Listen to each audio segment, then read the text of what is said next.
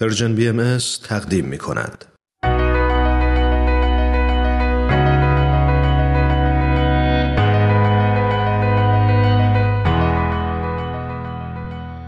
من کیمیا فروغی هستم. اومدم تا از قصه زندگی آدم ها بگم.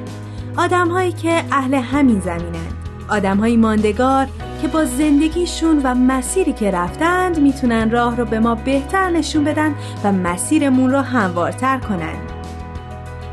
به نظر من همه این آدم ها برای هدفی به دنیا آمدیم و چالی میشه اگر برای رسیدن به هدفمون بهترین خودمون باشیم.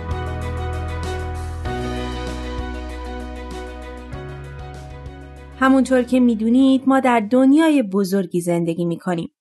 اتفاقات خوب و بد با هم و در کنار هم رو به جریانه.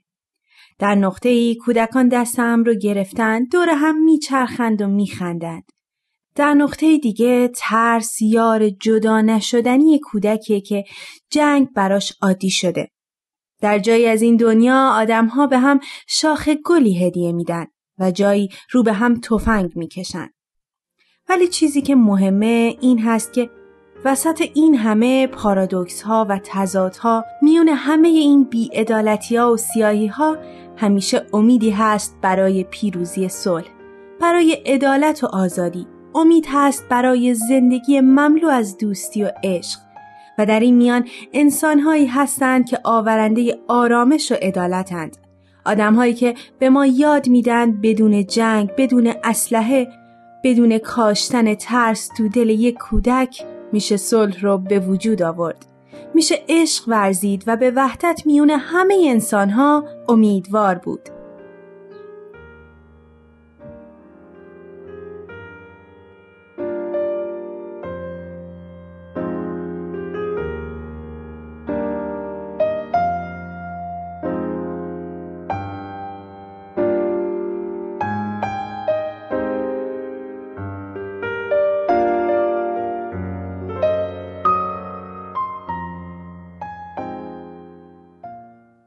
قسمت ساتیا گراها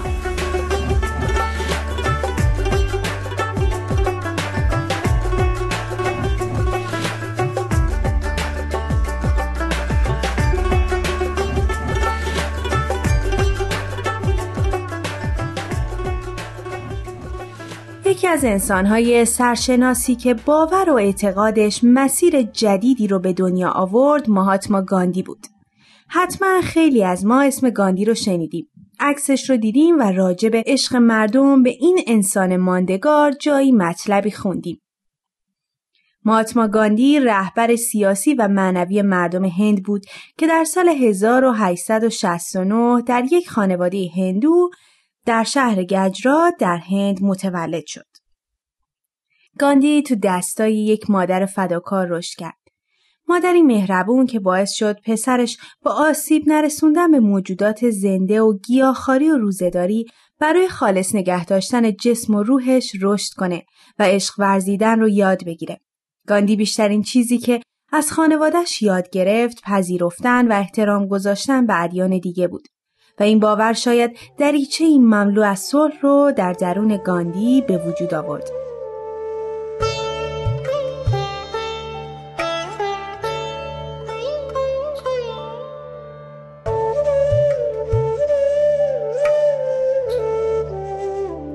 مهاتما گاندی در سن 19 سالگی برای تحصیل در رشته حقوق راهی لندن شد و بعد از اتمام تحصیلش به هند برگشت.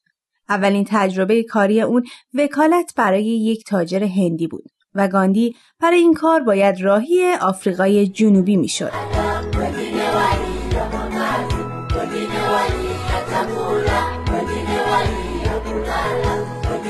وقتی گاندی به آفریقای جنوبی رسید با تمام وجودش نجات پرستی رو لمس کرد.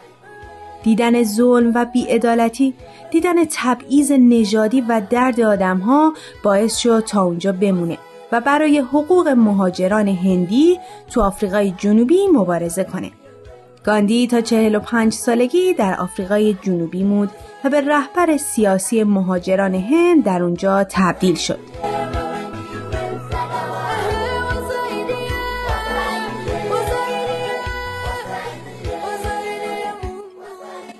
همون سالها بود که گاندی به مرور زمان با تفکرات متفاوتی آشنا شد و باورهای خودش رو قوی تر کرد و فلسفه بیخشونتی گاندی شکل گرفت. ساتیاکراها به معنی تلاش و کوشش برای رسیدن به حقیقت و در دو محور اصلی میچرخه. اولی پیکار سیاسی آری از خشونت. دومی آمادگی شخصی برای تحمل درد و رنج. گاندی در سال 1915 به هند بازگشت. و با این دو باور تصمیم به استقلال هند که در اون زمان در استعمار انگلیس بود کرد. اون به مدت 14 سال در رأس کنگره ملی هند بود و مبارزات مردم هند رو برای رسیدن به استقلال و برای رسیدن به عدالت رهبری می‌کرد.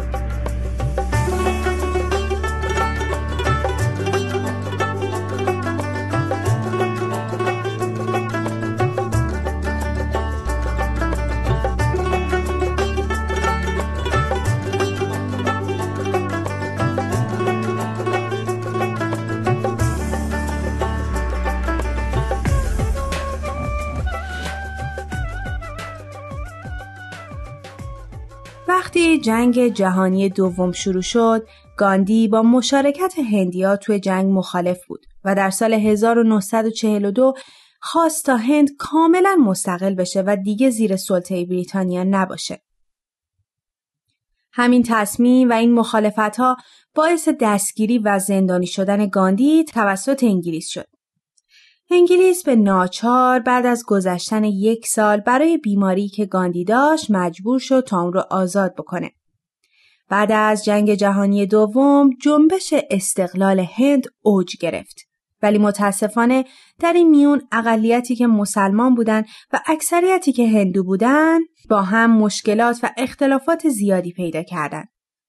در حالی که گاندی خواهان حفظ یک پارچگی سرزمین هند بود. نماینده مسلمانان هند خواهان ایجاد دو کشور مستقل هند و پاکستان شد. درگیری های خونین زیادی بین اونها اتفاق افتاد ولی نقش گاندی و باورهاش تو پایان دادن این جنگ بی تاثیر نبود. در آخر این اعتراضات و این جنبش ها باعث شد تا هند بریتانیا به دو کشور هندوستان و پاکستان تبدیل بشه.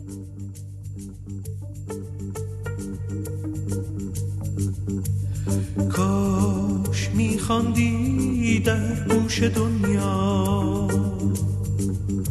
آوازی که مانده در گلویت. کاش پر بگیرد پرنده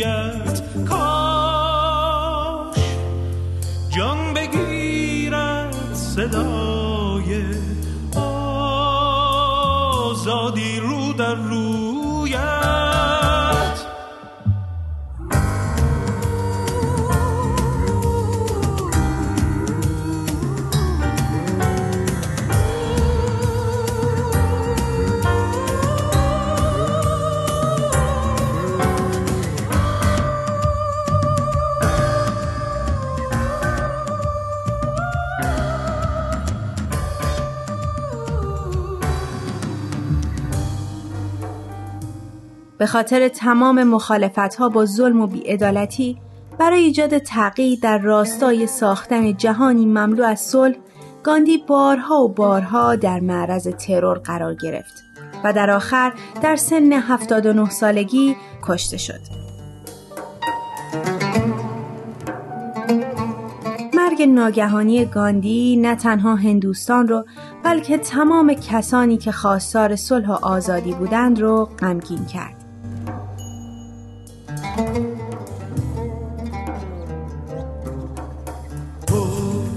محکوم عمری سکوتی من از درد تو می شکستم تو می پیچی در بی صدایی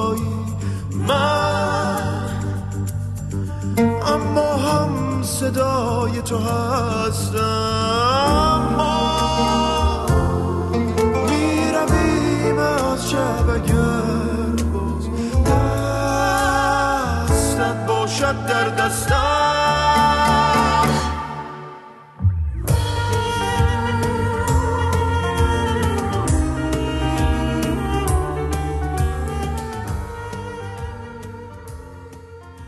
There is an indefinable, mysterious power that pervades everything. I feel it, though I do not see it. It is this unseen power which makes itself felt and yet defies all proof, because it is so unlike all that I perceive through my senses. It transcends the senses, but it is possible to reason out the existence of God to a limited extent. Even in ordinary affairs, we know that people do not know who rules or why and how he rules. And yet they know that there is a power that certainly rules. با هم تکه ای از یکی از سخنرانی های گاندی رو شنیدیم. حالا می‌خوام براتون یک نوشته از ایشون رو بخونم.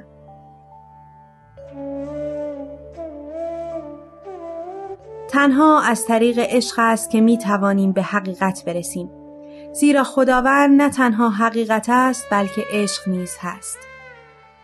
در نتیجه بدون عشق به حقیقت هیچ تجربه از حقیقت وجود نخواهد داشت. به بیانی دیگر اگر می‌خواهیم روزی شاهد نفوذ حقیقت در تمامی جهان باشیم باید به جایی برسیم که کم اهمیت ترین موجود جهان خلقت را به اندازه خودمان دوست بداریم و برای رسیدن به چنین جایی نباید از هیچ یک از ابعاد زندگی بگذریم.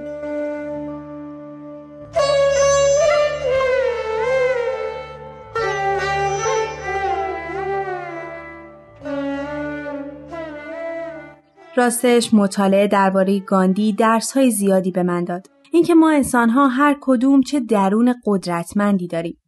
ولی چیزی که خیلی اهمیت داره این هست که چقدر از قدرتی که داریم رو صرف عشق ورزیدن و آوردن صلح در جهان می‌کنیم.